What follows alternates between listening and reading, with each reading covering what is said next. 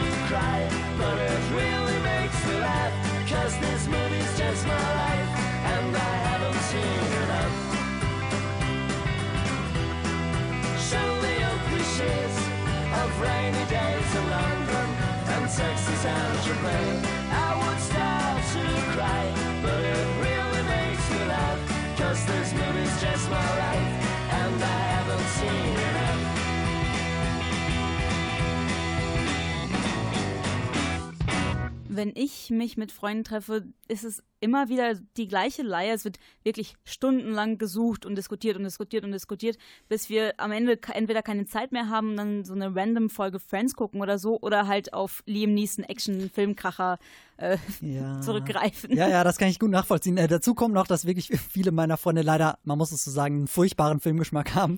äh, aber uns kann jetzt zum Glück keiner reinreden. Also Platz 5 unserer Geheimtipps auf Netflix und Amazon Prime. Nina, was hast du für uns? Mein Film, mein Platz 5 ist Fremd in der Welt. Der, das, ähm, Im Original heißt der Film I Don't Feel I don't feel at home in this world anymore. Also Fremde in der Welt ist schon tatsächlich der bessere Titel, wenn man es, zumindest wenn man es, äh, ja, ja. wenn man darüber sprechen will.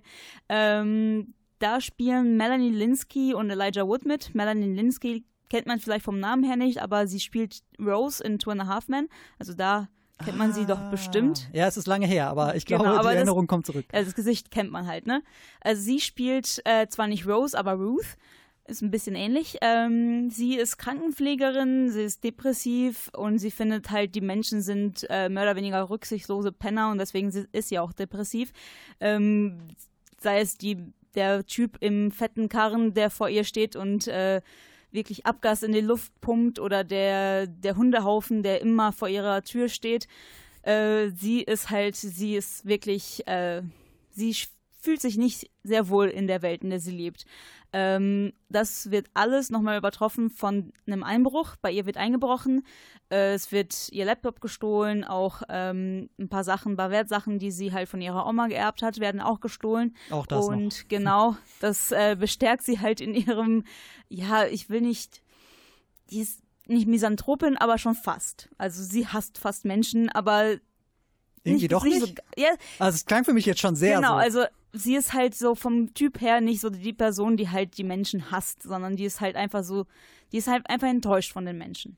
So ein bisschen anders. Es Mm, okay. ist halt ein sehr, ein sehr sensibler Mensch. Ist halt nicht so ein Dr. House-Typ, der halt wirklich so zynisch durch die Welt geht und alle hasst, sondern sie ist halt ein bisschen, ähm, ein bisschen sensibler und ein bisschen Mm. halt zurückgezogener und so weiter. okay, also es hat auch irgendwie alles einen Grund, dass sie äh, Genau. das so fühlt. Okay.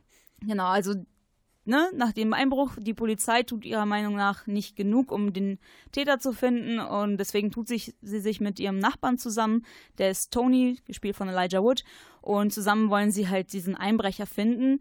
Der Tony ist auch so eine sehr komische Figur, die der tut so, als wäre er ein Martial Arts Kämpfer, ist aber halt äh, Ist er nicht. nicht, genau. Er will halt äh, zum Beispiel, als sie die ersten Verdächtigen finden, die, äh, wo sie denken, sie sind, äh, die sind diejenigen, die eingebrochen sind, äh, wirft Tony halt mit einem mit einem ähm, Ninja äh, Ninja-Stern oder was? Stern genau Okay. und äh, trifft einfach die Wand und äh, tut so, als wäre er voll der Macker. Mhm. Äh, aber dann merkt man halt, dass er halt das nicht ist, dass er eigentlich voll der liebe Typ ist, der einfach nur auch wie Ruth ein bisschen zurückgezogen in seiner eigenen Welt lebt. Und die beiden, also Elijah Wood und äh, Melanie Linsky, beziehungsweise Ruth und äh, Tony, sind auch der Grund, warum der Film so, mich so überrascht hat und mir so gut gefällt, wie er tut. Die Ruth hat eine sehr, sehr tolle Charakterentwicklung. Sie wird halt von diesem etwas zurückgezogenen Menschen, der halt andere Menschen ähm, nicht so gerne mag, sag ich mal so, wird sie halt ein bisschen selbstbewusster. Aber okay. und, und, und mag dann auch irgendwann doch vielleicht ein paar Menschen oder ja, genau, also Ganze ein sie ihre genau ihre Lebenswelt erweitert sich ein bisschen. Aber ich muss sagen, also es klingt jetzt äh, schon so ein bisschen nach so einem Mix aus Drama und Komödie, so ein ist bisschen. auch. Also typisch so eine typische Indie-Perle ist halt so ein bisschen lustig. Es ist aber auch sehr tragisch und äh, was aber nicht so sehr zu diesem Indie-Ding passt und zu diesem Film halt überhaupt nicht passt, aber dann am Ende dann doch, ist halt, dass es am Ende einen blutigen Showdown gibt, der halt einfach so Okay. total überraschend kommt und wo man halt wirklich nicht damit rechnet, aber das äh, passt dann halt doch sehr gut zu dem Film. Interessant, hätte ich jetzt auch erstmal so, wie du das erzählst, nicht mitgerechnet. Ja. Naja, ähm, also äh, dein Platz 5, äh, Fremd in der Welt, I don't feel at home in this world anymore. Äh, wo kann man den genau gucken? Den kann man auf Netflix gucken. Ich glaube, das war auch eine der ersten Filme sozusagen, die Netflix so im großen Stil eingekauft hat. Nachdem der bei Sundance, beim Filmfestival in Sundance gelaufen ist, haben die sich die Rechte dann direkt geholt. Also ein kleiner Indie-Film, äh, du sagst eine große Empfehlung. Mein Platz 5 ist The Invitation, ebenfalls auf Netflix zu sehen. Das ist ein äh, kleiner Thriller von Karen Kazuma, ausnahmsweise mal eine Regisseurin bei einem Thriller. Da gibt es das ja auch nicht so oft. Und äh, worum geht's? Will, der wird ähm, von seiner Freundin auf eine Party eingeladen. Ähm, also nein, er wird mit seiner Freundin auf einer Party eingeladen. Äh, es ist aber nicht irgendeine Party, es ist die Party seiner Ex-Frau. Und äh, die beiden haben wirklich eine se- sehr lange Zeit nicht mehr miteinander gesprochen, weil sie sich halt, ähm, ja, seitdem sie sich eben getrennt haben. Und jetzt wollen sie aber so einen Abend äh, wie früher im Prinzip inszenieren, bei dem auch ganz viele alte Freunde eingeladen sind. Ähm, das Ding ist aber, die kommen da an und es sind halt nicht nur die Freunde da, die sie halt von früher kennen, sondern auch ein bisschen merkwürdige Leute, die Will halt auch noch nie gesehen hat. Und überhaupt ist die Stimmung irgendwie auch so ein bisschen merkwürdig, obwohl die beiden, also Will und seine Ex-Frau, eine ziemliche Tragödie eigentlich hinter sich haben, äh, ist sie total fröhlich und er fragt sich die ganze Zeit, warum. Ähm, es ist alles sehr merkwürdig und äh, es wird halt im Laufe des Films immer merkwürdiger bis zum Schluss. Und äh, ja, das ist so dieser Film. Es wird quasi alles langsam aufgebaut und es entwickelt sich so ein richtiger Thriller daraus. Und äh, ich finde, es ist wirklich ein äh, toller Geheimtipp, den man äh, nicht so kennt. Unter anderem spielt äh, Michael Hausman mit. Den kennt man ja aus äh, Game of Thrones als einer der Liebhaber von Daenerys Targaryen. Ähm, Genau, und äh, ja, dieser Film ist wirklich extrem spannend. Es äh, ist die ganze Zeit so eine Kammerspielartige Atmosphäre, weil das meiste findet in diesem Haus statt. Und es ist wirklich so ein typisches Beispiel von Filmen, wo man sich einfach die ganze Zeit fragt, was ist hier eigentlich los, was steckt dahinter? Und äh, am Ende gibt es dann die Antwort und das haut dann einen dann auch wirklich richtig um und man denkt so, wow, krass. Ähm, also genau das, was man vor so einem äh, Psychothriller eigentlich erwartet. Also du hast einen Psychothriller, der auch die Genrekonvention halt mehr oder weniger bedient und äh, nichts auslässt. Aber sehr gut. Genau, ja, das Genrekonventionen bedienen, das heißt nicht, dass es nicht gut ist. Auf jeden Fall. Und ähm, mein Film, meine, mein Tipp, mein Geheimtipp, äh, Fremd in der Welt, ist halt ein Film, der halt auch Genrekonventionen, wenn man Indie als Genre bezeichnen kann, äh, auch erfüllt, so ein bisschen bedient auch. Ne? Genau, ne? aber halt mit einem etwas komischen, aber passenden Showdown irgendwie das den Film beendet. Er beendet nicht, aber abrundet, was unser Platz 4 ist. Das hört ihr nach dem nächsten Song.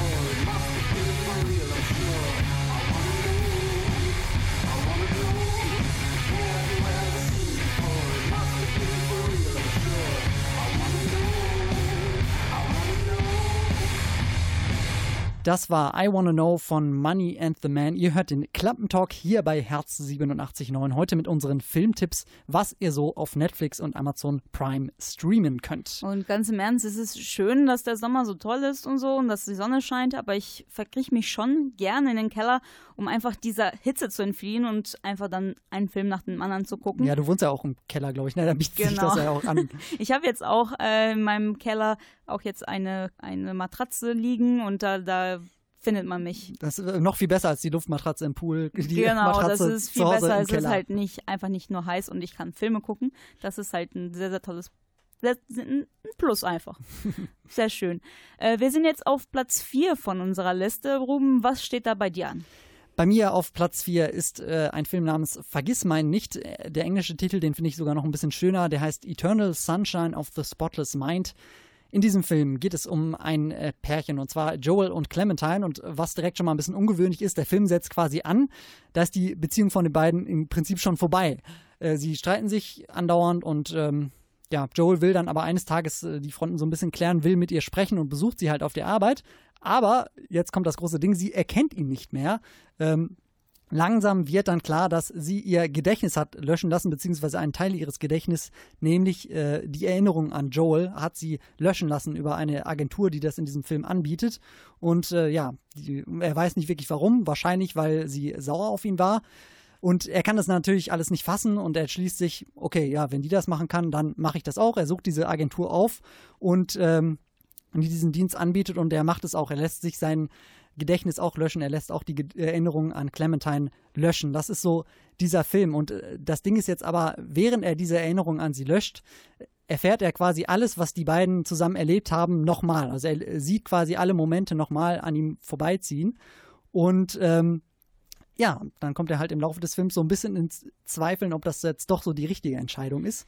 Ähm, doch äh, auf jeden Fall ein sehr, sehr starker Film, den man vielleicht eigentlich nicht so kennt, aber für mich ist es eigentlich wirklich der beste Jim Carrey-Film. Äh, Joel wird nämlich gespielt von Jim Carrey.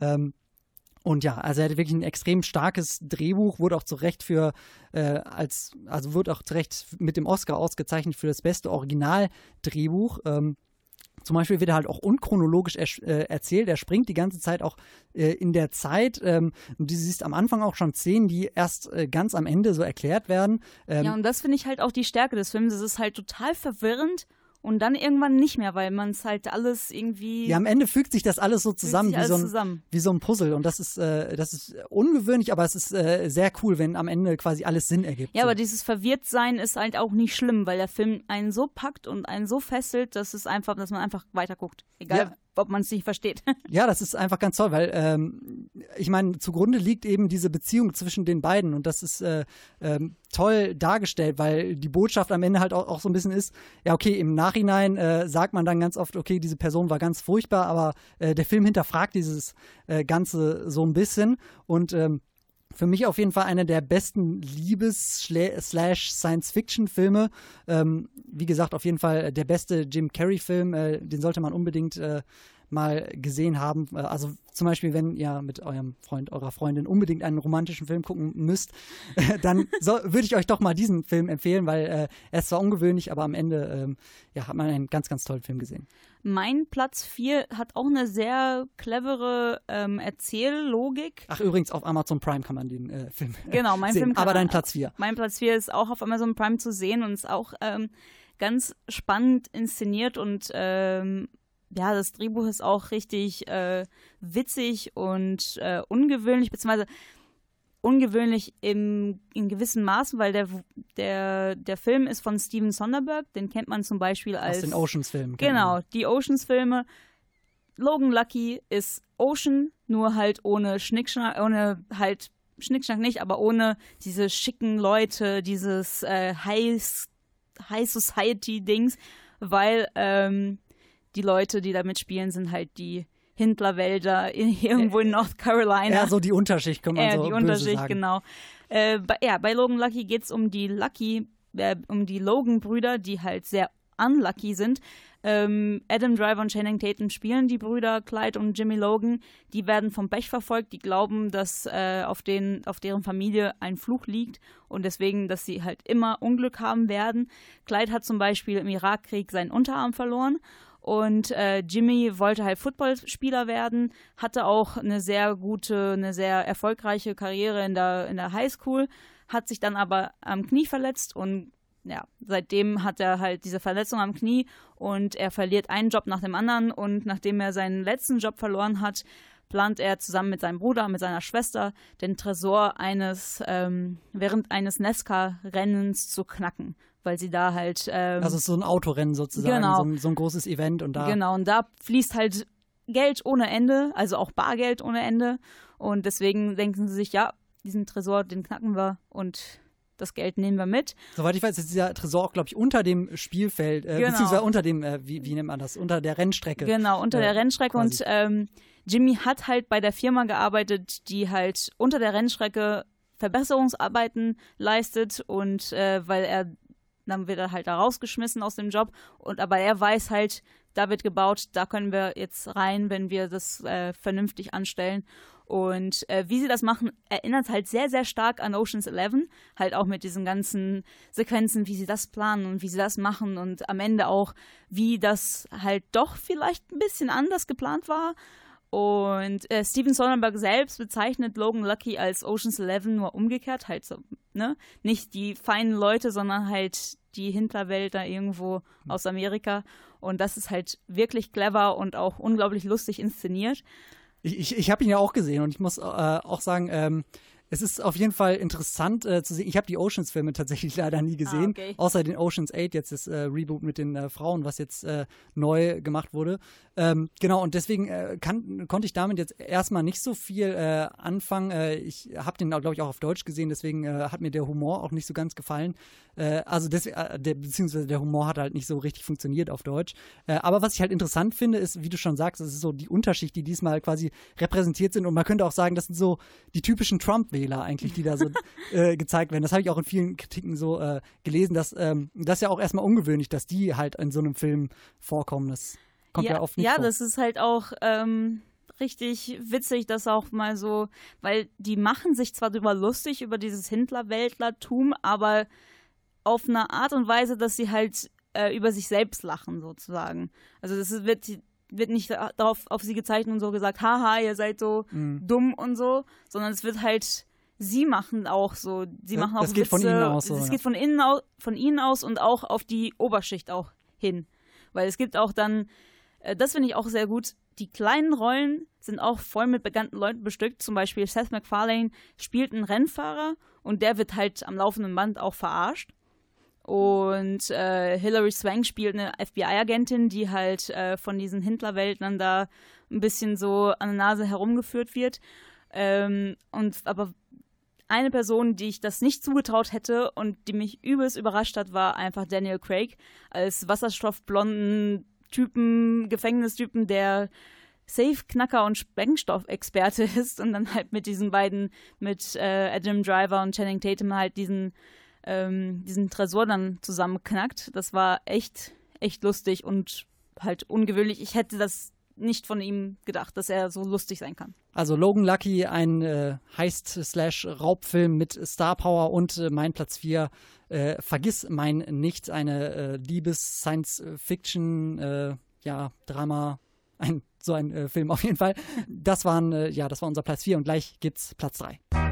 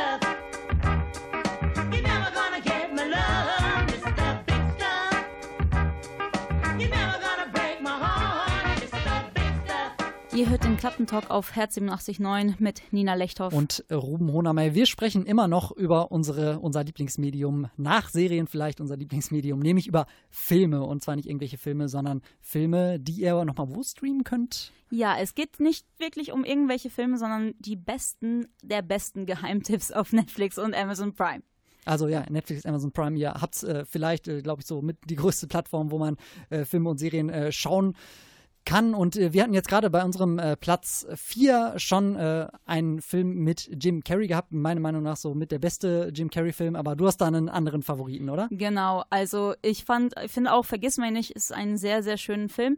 Aber diesen Film, den kann man, äh, den ich jetzt vorstellen werde, kann man, finde ich, so oft immer und immer und immer wieder gucken. Und es verliert einfach nicht an Reiz, weil es einfach auch ähm, man sieht auch immer wieder mal was anderes. Und zwar ist es die Truman Show. Ähm, kennt man wahrscheinlich, ist halt einer Ist der bekannt, ja. bekanntesten Jim Carrey-Filme, würde ich mal sagen. Äh, aber ich erzähle nochmal, worum es geht. Äh, Truman lebt das perfekte Leben. Er hat eine tolle Frau, er hat ein wunderschönes Haus. Aber was er halt selber nicht weiß, ist, dass er die Hauptfigur einer Reality-Show ist.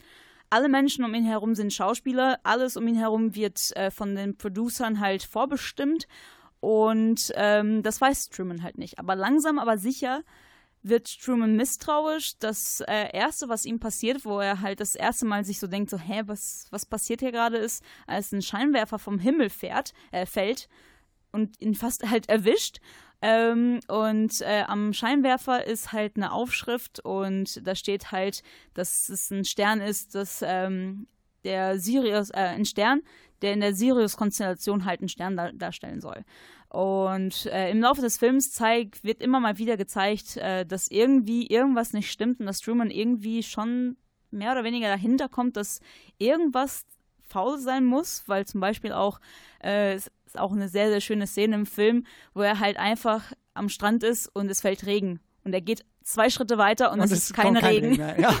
Das ist halt Sehr sehr, ja. eine sehr, sehr lustige Szene und ähm, Jim Carrey ist halt auch ein sehr, sehr witziger Typ. Also ich, ich kannte den, als ich die Truman Show geguckt habe, als die Maske und als Ace Ventura. Ja. Also er hat halt ja in so, den 90ern ganz viele von diesen Genau. äh, albernen Komödien gemacht. wo er halt einfach so übermäßig witzig und halt auch sehr übertrieben witzig er wird ja immer, sich immer so, darstellt. so Gummigesicht genannt, so, Genau. weil, er, weil er mit seinem Gesicht immer ganz viele äh, Grimassen in seinen Filmen gemacht hat. Aber hier fährt er das Ganze so ein bisschen runter. Auch, Ne? Genau, ja, das ist halt eine sehr, sehr schöne Abwechslung. Und äh, danach kam auch immer wieder, ich glaube, ähm, danach kam halt äh, Vergiss mein nicht und irgendwann kam auch ein Horrorfilm mit ihm. Ich glaube, Nummer 23 oder 023 heißt der Film. Kann sein, ja.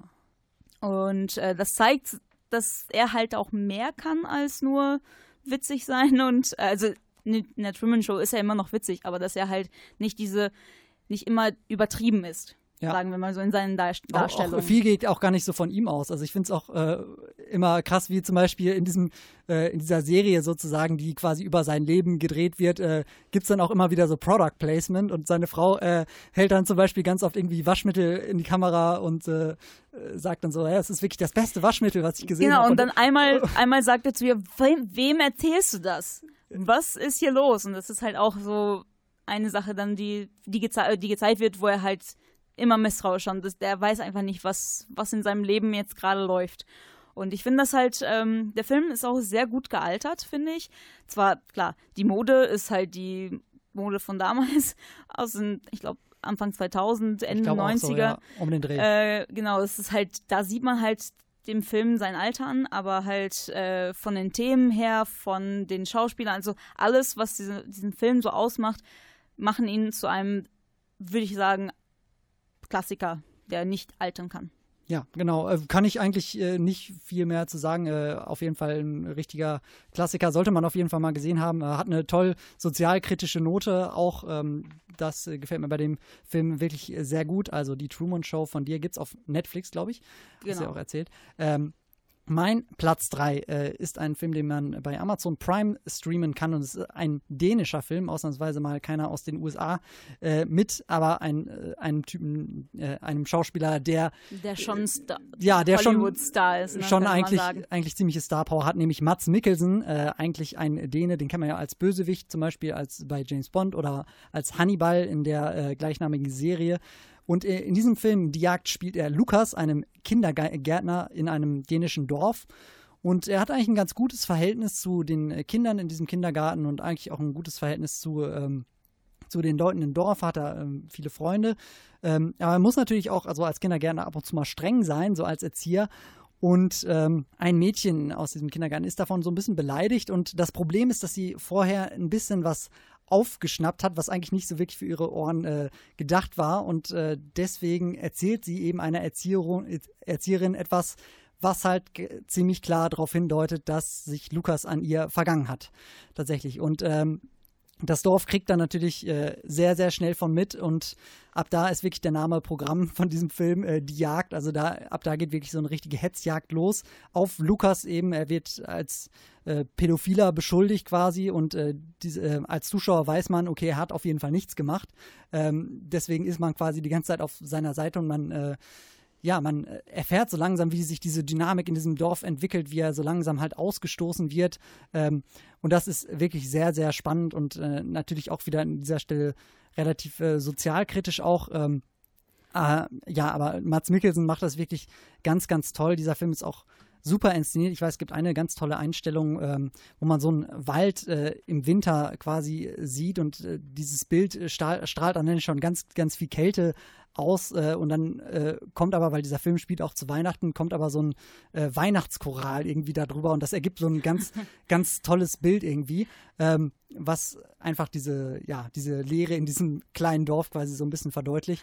Ähm, also wirklich ein Aber ganz, ganz toller Film, finde ich. Ist das nicht dann ein bisschen unspannender, wenn man von Anfang an weiß, dass er nicht Täter ist, sondern halt nur Opfer? Weil es wäre auch vielleicht auch äh, ein bisschen so, wenn man halt nicht wirklich genau weiß und man es, denkt es, es und man ist denkt ja an kein, was anderes. Es ist halt kein Krimi oder sowas. Es geht halt nicht darum, äh, so was ist jetzt die Wahrheit oder nicht, sondern es äh, geht darum, ähm, ja, gerade dadurch hast du halt so einen Sympathieträger, auch weil du genau weißt, okay, er hat nichts getan, aber äh, ihm widerfahren dann trotzdem diese äh, Dinge und langsam äh, brechen halt auch die Freundschaften so auf, weil zum Beispiel mit dem äh, Vater von dem Kind war er halt auch befreundet und äh, das gibt natürlich auch ziemlich viel äh, Konfliktpotenzial und äh, ich finde eigentlich gerade das, dass man es weiß, dass er unschuldig ist, das gibt dem Ganzen eine ganz tolle, spannende Wendung. Also ähm, die Jagd, falls ihr denkt, gute Filme, die kommen eigentlich nur aus Amerika. Ähm, nee, guckt euch diesen dänischen Film mal an. Äh, wirklich, ähm, wirklich sehr empfehlenswert. Mein Platz 3, äh, die Jagd und dein Platz 3, das war die Truman Show.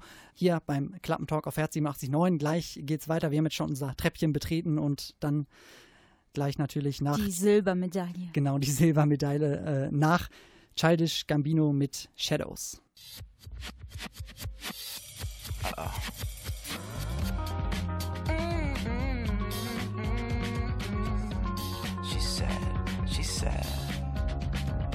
Love me better, kiss me back, listen more. Love me better, kiss me back, listen more. Love me better, kiss me back, listen more. Yeah, no, no, no. Yeah, okay. Um, face down in the brown grass. Shame, shame on my brown ass. Birds in the trees as we run through. And if I'm dead to the world, what you gonna do? What you gonna do? I can't remember. Shot spot rewind, please girl be mine. Email denied, talk to me baby. Or I go crazy, might do it maybe. We were so Jay Z, Beyonce. My aunt said keep the sex game picante. The Aunt May and Mary Jane that I was sitting on to make me try and forget that there was something wrong. Love is Russian roulette, I had the safety on. Pop pills at the Coachella. Hold my head in the weeds, man, I can't tell her. The fear that I feel, man, it might kill her. Man, it might kill her. It's the prep school might kill her. With the drums and the grooves, so it feel thriller. I don't care what he say. I'ma get my platinum back like I'm a half ton gorilla. You can hang with homie on the low. But your boy so weak, like a week ago. We ain't speaking. We ain't speaking. Okay, we ain't speaking now. Tuesday afternoon. I ain't got shit to do but fall in love with you. Tuesday afternoon. I ain't got shit to do but fall in love with you. No. Better, kiss me back, listen more. Oh. Love me better, kiss me back.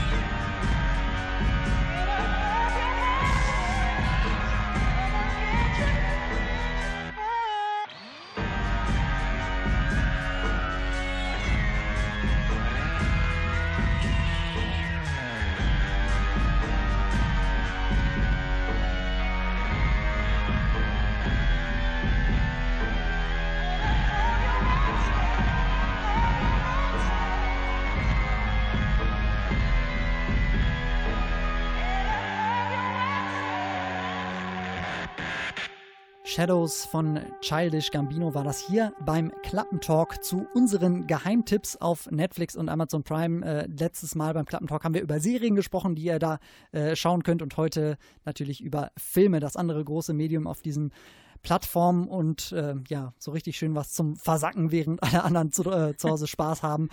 Nina, aber dein Platz 2, der macht trotzdem Spaß, oder? Ja, das ist nämlich eine Komödie und es ist keine Komödie aus Hollywood, es ist ein bisschen wie bei dir bei dem, beim Platz 3. Es ist ähm, ein Etwas Film aus. Europa, genau. Es ist eine französische Komödie. Einfach schon da kann man so ein bisschen so einen Stempel, so ein, so ein äh, Stiftung Warentest-Stempel, Prädikat wertvoll, weil die Franzosen. Man kann sich was drunter vorstellen, Genau, die Fall. Franzosen können schon ein bisschen, was Komödien angeht. Ähm, ja, bei dieser Komödie, die heißt Ein Dorf sieht schwarz, ähm, die spielt Mitte der 70er Jahre in Frankreich und da geht es um den jetzt angehenden Arzt Seyolo Santoko aus Seire. Er hat in Lille gerade sein Medizinstudium abgeschlossen und er will die französische Staatsbürgerschaft haben.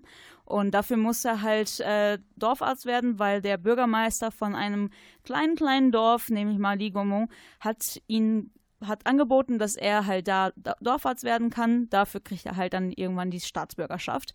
Und das nimmt er dankend an, an und zieht mit seiner ganzen Familie zu, in, in dieses kleine Kaff irgendwo im Norden Frankreich, äh, wo die Dorfbewohner halt noch nie eine schwarze Person gesehen haben und erstmal halt mega geschockt sind auch und Man merkt schon in unserem Film so, Ja. ein Dorf ist immer ein gutes Setting für so einen Film. Genau, es ist halt, es ist halt so ein Mikrokosmos an Leuten, die halt mit der Außenwelt nichts zu tun haben. Vor allem halt äh, 70er Jahre Frank französisches Hinterland im Norden irgendwo, Da sah die Welt kann man halt, aus. genau, kann man halt davon ausgehen, dass die Leute so, schon sehr alt eingesessen sind und vielleicht nicht so viel mit, äh, mit den Großstadtleuten zu tun haben. Genau, also diese, diese ähm, Familie äh, von Seyolo Santoko, die, äh, zieht, die ziehen halt alle zusammen in dieses Dorf und äh, die können es halt auch, kennen es halt auch nicht, weil sie kommen halt aus Seire, der hat alleine in Lille studiert und nimmt, er holt seine Familie äh, dann nach Frankreich und zusammen leben sie halt dort und äh, erleben halt natürlich wie anders sonst halt Alltagsrassismus und eine Episode nach der nächsten und nach der nächsten, nach der nächsten, wo sie halt entweder gehänselt werden oder halt äh, beleidigt werden oder halt das, was halt am meisten oder halt am prominentesten ist, ist, dass halt die Leute nicht zu ihm kommen, zum Arzt, sondern halt äh, lieber ins äh, 15 Kilometer weiter liegende Dorf zum weißen Arzt halt gehen und nicht zu ihm als Dorfarzt ähm, irgendwie den Kontakt suchen. Und dann irgendwann integrieren sie sich, sag ich mal so, in diese, in dieses, äh, in diese Dorfgemeinschaft der ähm, Seyolo Santoko, der, der geht dann halt auch in die Bar und äh, redet halt mit den Leuten und gibt da dann halt äh, hier mal das äh, die eine ja, die eine Diagnose, da ein Gesundheitstipp, keine Ahnung. Ähm, und redet halt mit den Leuten auf diesem Wege. Die gehen halt immer noch nicht zu seiner Praxis, aber der hat, der, der hat jetzt noch so einen Draht zu denen.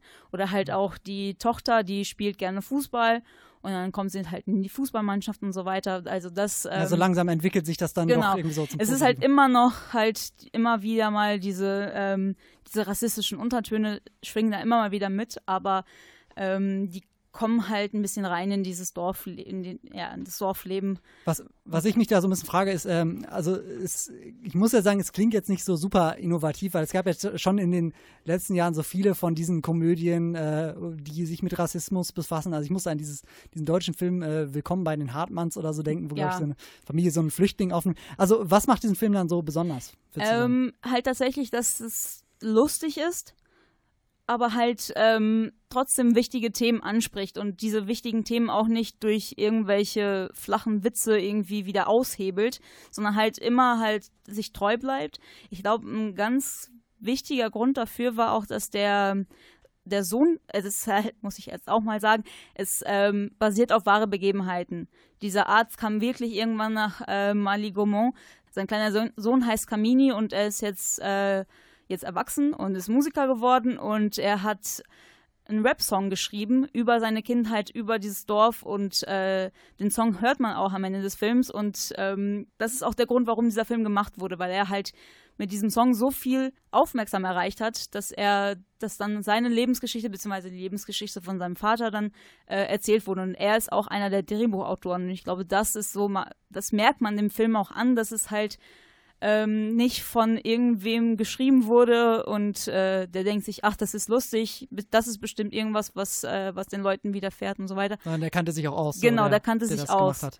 Okay, ähm, also äh, ein Dorf sieht schwarz, eine ähm, ja, Komödie, äh, eine französische Komödie, die sich durchaus mit ernsten Themen äh, befasst, aber trotzdem weiterhin äh, sehr lustig ist. Dein Platz zwei, mein Platz zwei, ähm, heißt äh, Die Taschendiebin. Es ist ein äh, koreanischer Film von einem Regisseur namens Park Chan-wook. Äh, den kennt man vor allem für einen Film, nämlich Old Boy. Und der hat ja auch ziemlich große Wellen geschlagen, auch äh, im Westen. Äh, Übrigens auch ein toller Film, also könnt ihr euch auch mal anschauen. Ich weiß nicht, ob man den irgendwo streamen kann. Aber hier, Die Taschendiebin eben ist, äh, ist ein Film, der spielt im japanisch besetzten Korea. Es geht um eine Frau, die eben als Hausmädchen bei, einem, äh, bei einer reichen japanischen Erbin anfängt. Und ähm, dahinter, dass sie da arbeitet, steckt aber ein Plan. Sie äh, gehört nämlich zu einem Ring von Taschendieben. Und der Plan ist eben, dass sie diese Hausherrin umgarnt, um eben am Ende an ihr Vermögen zu kommen. Also ist der deutsche Titel ein bisschen ein Spoiler. Nee, äh, tatsächlich erfährt man schon ganz am Anfang, Ah, dass, es, okay. dass es eine äh, Taschendiebin ist. Äh, aber es ist natürlich der äh, Originaltitel oder zumindest der englische, der heißt äh, The Handmaiden, also bezieht sich mehr auf das, was sie eben versucht, äh, vorgibt zu sein. Genau, also sie will eben an ihr Vermögen kommen. Ähm, dann entwickelt sich aber im Laufe der Geschichte was zwischen den beiden und dann, und das ist das wirklich Besondere an diesem Film, gibt es plötzlich einen Bruch in der Geschichte und die ganze Geschichte wird nochmal erzählt, allerdings diesmal aus der äh, Sicht von dieser äh, Hausherrin eben. Ähm, Und das ist wirklich eine sehr interessante Erzählweise und äh, insgesamt auch ein sehr wirklich großartiger Film. Ähm, ist schon ein bisschen typisch für diesen Reg- Regisseur, dass es ganz viele Twists und Enthüllungen äh, am Ende gibt. Ähm, alles ist aber trotzdem äh, anders als bei anderen Filmen, die oft mit Twists arbeiten, wirklich komplett nachvollziehbar und äh, wirklich wahnsinnig inszeniert. Also es gibt wirklich auch Einstellungen, da fragst du dich echt äh, so, wow, also das kannst du dir direkt so an die Wand hängen im Prinzip. Äh, äh, wunderschöne T- Totaleinstellungen äh, von irgendwelchen äh, Personen, die ganz klein nur am, im Hintergrund zu sehen sind. Ähm, und ja, eben auch von der Geschichte her gibt es da wirklich so Punkte, die einen eben total umhauen und äh, ja, wo man auch wirklich lange noch drüber nachdenkt. Man muss aber dazu sagen, er nimmt sich halt schon relativ viel Zeit. Er geht gut an, äh, zweieinhalb Stunden. Ich würde trotzdem sagen, es lohnt sich, äh, diese Zeit aufzubringen und sich wirklich darauf einzulassen. Ähm, also was halt Sex und Gewalt angeht, ist dieser Film halt schon ziemlich explizit. Also wenn das jetzt so nichts für euch ist, dann äh, ist es vielleicht eher schwierig, aber äh, sonst auf jeden Fall von mir eine unbedingte Empfehlung. Auf jeden Fall einer der besten Filme des letzten Jahres. Ist ein relativ aktueller Film ähm, von einem ganz, ganz tollen Regisseur, wie ich finde. Also wer mit äh, Handmaiden vielleicht nichts oder mit der Taschendieben vielleicht nichts anfangen kann, weil es halt sehr explizit und sehr ähm, erotisch ist. Ja, sehr das, sexgewaltig ist. Äh, Sex, aber halt Ja. auch viel Gewalt. So ist Aber auch relativ typisch. Ich habe letztens meinen Regisseur. ersten Film von dem Regisseur geguckt und zwar I'm a Cyborg, but that's okay. Und das ist auch, Genau. also das ist halt, ich glaube, sein Werk nur ein bisschen heruntergefahren im Sinne von Er hat ihn ja, glaube ich, auch für, für seine Tochter äh, gemacht, den Genau. Film. Äh, und dementsprechend ist er, glaube ich, auch nicht ganz so, ich habe ihn nicht gesehen, aber äh, glaube ich nicht ganz so äh, explizit. Aber auf jeden Fall wirklich ganz, ganz toller Regisseur. Äh, eigentlich meine einzige Verbindung mit dem äh, koreanischen Kino, aber ähm, wirklich, also das ist ein ganz, ganz großer, also unsere, ja, unser Platz zwei, in meinem Fall eben The Handmaiden, äh, Aus beziehungsweise Korea. Äh, die Taschendiebin äh, aus Korea und bei dir ein Dorf sieht schwarz aus, Aus Frankreich, Frankreich. französische Komödie. Und gleich ist es dann, wird es dann ernst. Da geht es um unseren Platz 1 äh, der besten Filme, die ihr auf Netflix und Amazon streamen könnt.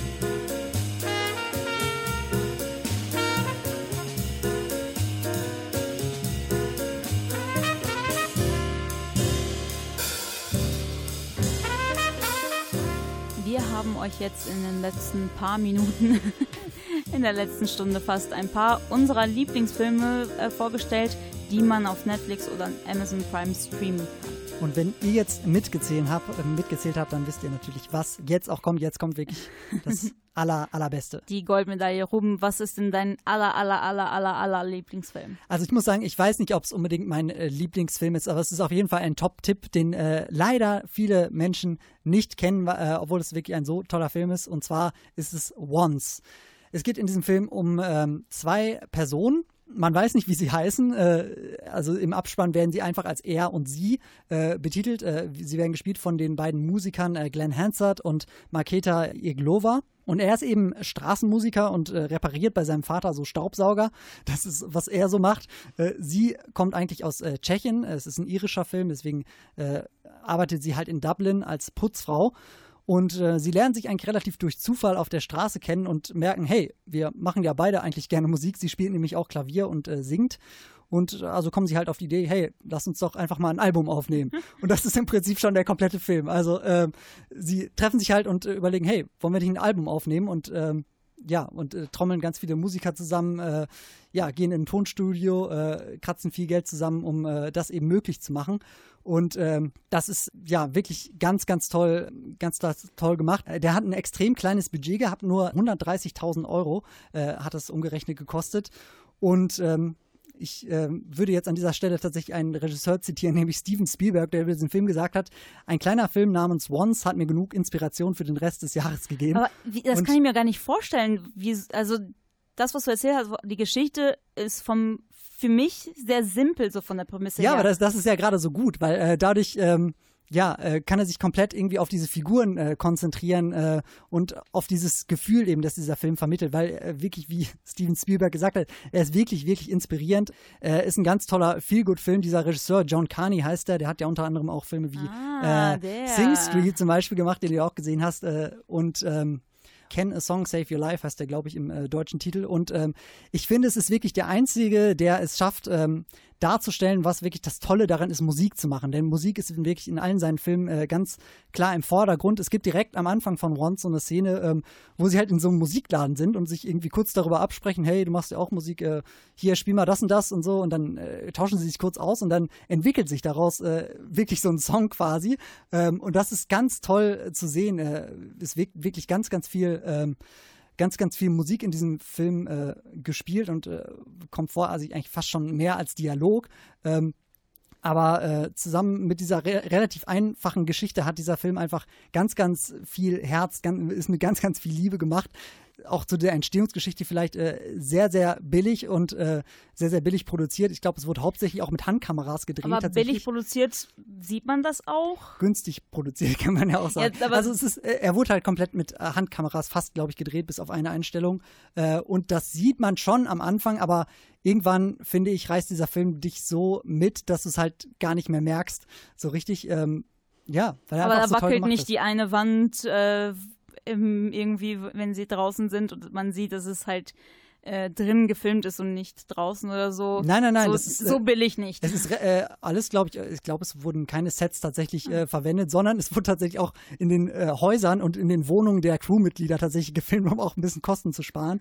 Und ich finde, das ist einfach so toll, dass man direkt sieht, dass man mit so wenig, äh, so, so einen tollen Film äh, schaffen kann. Also wirklich ein ganz, ganz toller Film. Äh, Once gibt es auf Amazon Prime zum Streamen. Und jetzt äh, dein Genau. Platz Meine eins, dein Goldmedaille. Liebling. Kann man auch auf Amazon Prime streamen, wurde auch von Amazon Prime produziert. Ähm, heißt The Big Sick und es handelt sich um die echte Story, aber ein bisschen, ein bisschen dazu gedichtet wurde schon. Ähm, nämlich wie, wie sich Kumail Nanjiani und Emily Gordon kennengelernt haben. Kumail Nanjiani ist ein echter, bekannt, also mittlerweile bekannter Comedian, Stand-up-Typ. Und ähm, ja, Kumail in der Geschichte in Big, The Big Sick heißt halt auch so. Der heißt Kumail und ähm, ist auch Stand-up-Comedian, halt in seinen Anfängen in Chicago. Er will in Chicago halt groß werden. Und äh, seine Eltern wollen aber, dass er eine pakistanische Frau heiratet, also ähm, mit den Traditionen lebt, äh, eine arrangierte Ehe eingeht, wie sein Bruder auch und wie seine Eltern halt auch, Also auch äh, eine, eine Person, die die Eltern quasi aussuchen. Genau, eine Person, die ja, alle zusammen halt, aber ne, ja. wo alle zusammen sich da, das aussuchen.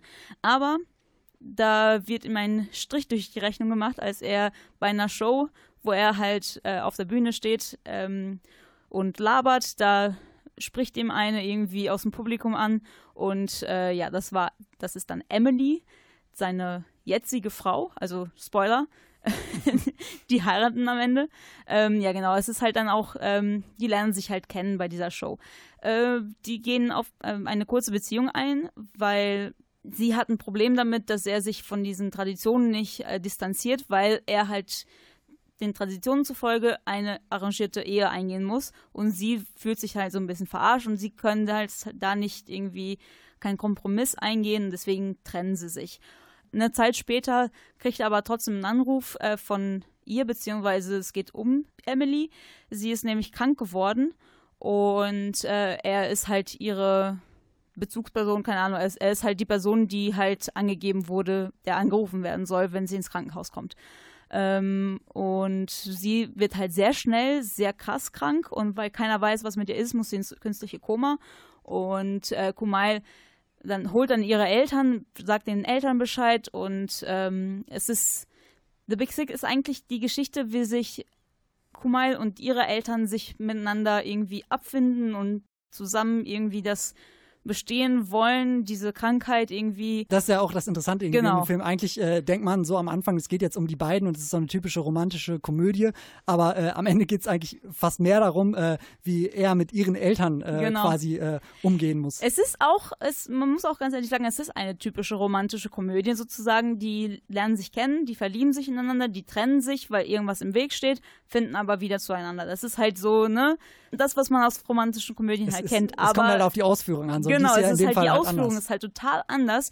Ähm, es ist halt wirklich so die Geschichte, wie Kumal mit Emilys Eltern auf der einen Seite irgendwie sich abfinden muss, halt sozusagen, oder halt mit ihnen kommunizieren muss, mit ihnen halt leben muss und aber auch, wie er mit seinen eigenen Eltern umgeht, wie er diese, sich aus dieser Fessel sozusagen, weil für ihn sind das wirklich Fesseln, für seinen Bruder war das kein Problem, für seine Eltern ist es auch kein Problem, aber er kann sich damit nicht abfinden, mit dieser arrangierten Ehegeschichte und wie halt das sich so entwickelt ähm, und auch wie seine, wie Kumais Beziehung zu Emilys Eltern so entwickeln, das ist halt super toll inszeniert. Die Schauspieler sind auch alle wunderbar. Holly Hunter spielt die Mutter, Ray Romano, den man halt als irgendwie grumpy Vater kennt, aus äh, zum Beispiel Alle lieben Raymond. Das war eine Serie Mm. aus Ende 90er, Anfang 2000 oder so. Spielt er genau das, was man von ihm kennt, aber irgendwie auf einem höheren Niveau, würde ich sagen, weil er halt nicht nur grumpy ist, sondern halt Er ist ein komplexer er Charakter. ist ein komplexer, genau. Ja. The Big Six ist einfach herzzerreißend an manchen Stellen, aber wunderbar lustig, teilweise auch gleichzeitig. Und äh, der Film geht halt sehr, sehr gut mit diesem Thema der Interkulturalität um und das finde ich macht den ganz, ganz besonders. Ich muss auch sagen, ich habe ihn ja auch gesehen und wirklich ein äh, sehr toller und auch sehr kitschfreier Film tatsächlich. Er macht es sich an vielen Stellen nicht so einfach, wie man das denken könnte. Und was ich auch ganz toll finde, ist, dass er dieses Thema, was ja eigentlich schon relativ ernst ist, arrangierte Ehe und so weiter, relativ locker einfach anpa äh, anpackt und äh, es zwar ernst nimmt, aber trotzdem äh, da einen guten Weg findet, das lustig zu verpacken sozusagen.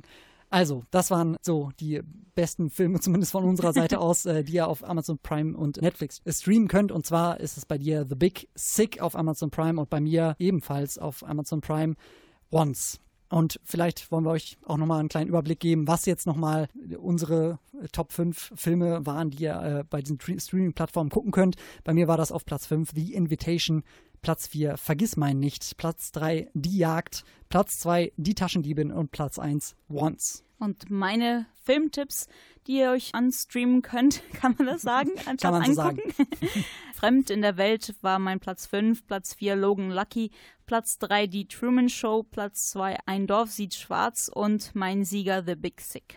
Das war's also für diese Woche mit dem äh, Klappentalk. Ihr habt's gehört, unsere Empfehlung für, ja, für den äh, Tag unterm Ventilator äh, mit eurem Laptop. Könnt ihr euch schön äh, diese Filme anschauen. Ja, rausgehen macht bei dem Wetter ja eh keinen Sinn, Will wenn ich- man einfach nur zerfließt, wenn man in der Sonne ist. Würde ich auch sagen, äh, bin ich komplett bei dir. Also unsere Empfehlung an dieser Stelle. Wir verabschieden uns jetzt aber. Mein Name, der ist Ruben Honermeier. Und ich bin Nina Lechthoff. Und jetzt gibt es noch einen, einen Song aus meinem absoluten äh, Favoriten, äh, nämlich aus Once, äh, extra für diesen Film auch aufgenommen. Say to Me Now von Glenn Hansard. Scratching at the surface now. Trying hard to work it out. And so much has gone misunderstood. And this mystery only leads to doubt. And I didn't understand. when you reach down and take my hand. If you have something to say, you better say it now. Cause this is what you've waited for. Your chance to even up the score.